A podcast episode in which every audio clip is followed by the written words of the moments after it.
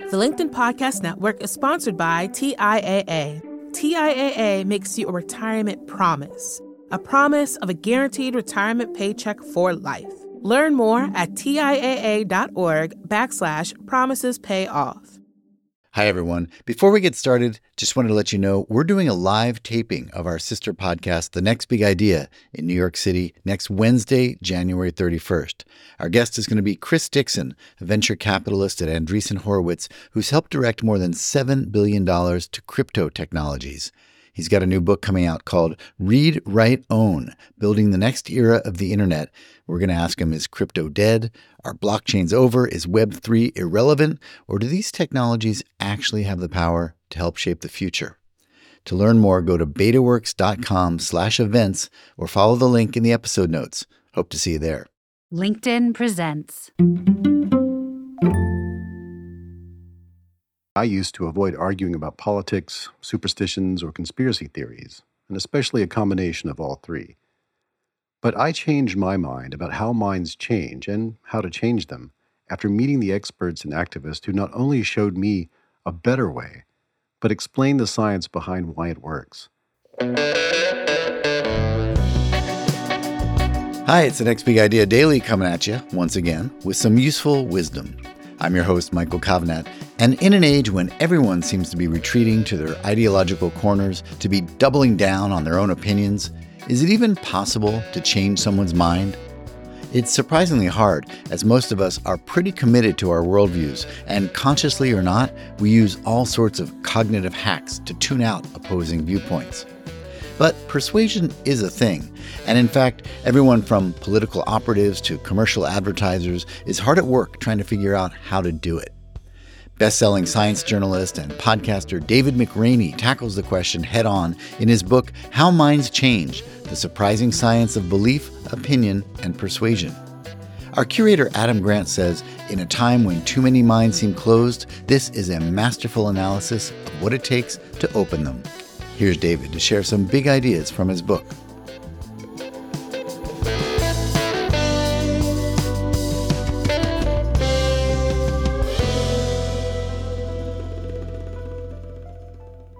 Persuasion is not coercion. It's also not an attempt to defeat your intellectual opponent with facts or moral superiority, nor is it a debate with a winner or a loser. Persuasion is leading a person along in stages, helping them to better understand their own thinking and how it could align with the message at hand. You can't persuade another person to change their mind if that person doesn't want to do so, and the techniques that work best focus on a person's motivations more than their conclusions. In many ways, persuasion is mostly encouraging people to realize change is possible. That's because all persuasion is self persuasion. People change or refuse based on their own desires, motivations, and internal counterarguing, and by focusing on these factors, an argument becomes more likely to change minds. Certainty is an emotion. Beliefs aren't ideas stored in your brain, possessions on a shelf, or files in a biological computer. Belief is a process. To believe or doubt is the result of neurons and associative networks delivering an emergent sensation of certainty, or lack thereof. The speed of change is inversely proportional to the strength of our certainty, and Certainty is a feeling, somewhere between an emotion and a mood, more akin to hunger than to logic. Persuasion, no matter the source, is a force that affects that feeling.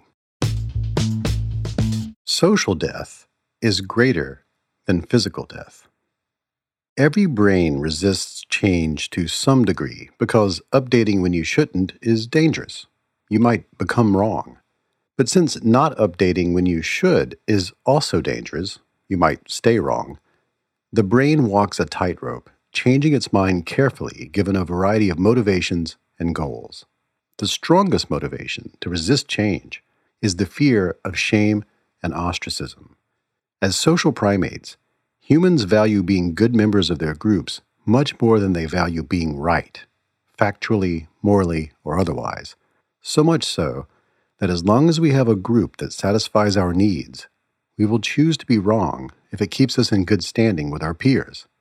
As the sociologist Brooke Harrington puts it, if there was an E equals MC square of social science, it would be SD is greater than PD. Social death is more frightening than physical death. This is why we feel threatened when a new idea challenges the ones that have become part of our identity. For some ideas, the ones that identify us as members of a group, we want to seem trustworthy, and reputation management as a trustworthy individual often supersedes most other concerns, even our own mortality. Disambiguation leads to naive realism. Disambiguation is what brains do when confronted with novelty and uncertainty. We use what we think we know and understand to disambiguate the ambiguous. I love that term, especially because it comes from reading comprehension, the act of deriving meaning through context when a word, phrase, or entire essay could be interpreted in many different ways.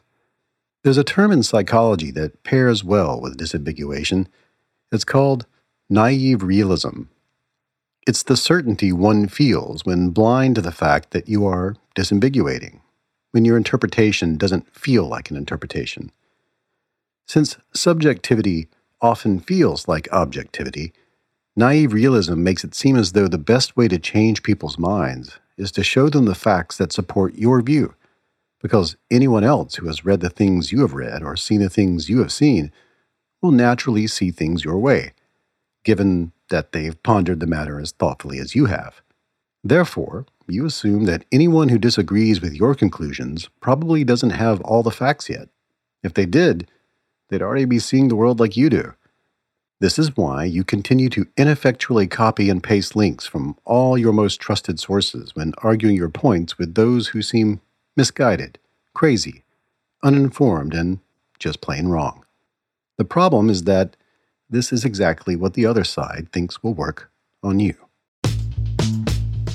No one is unreachable. Imagine attempting to reach the moon with a ladder and, upon failing, giving up in frustration because you believe the moon is unreachable. When we use the wrong tools and the wrong approaches, the people on the other side of the issues we care about can seem impossible to reach. That's why I used to avoid arguing about politics, superstitions, or conspiracy theories, and especially a combination of all three.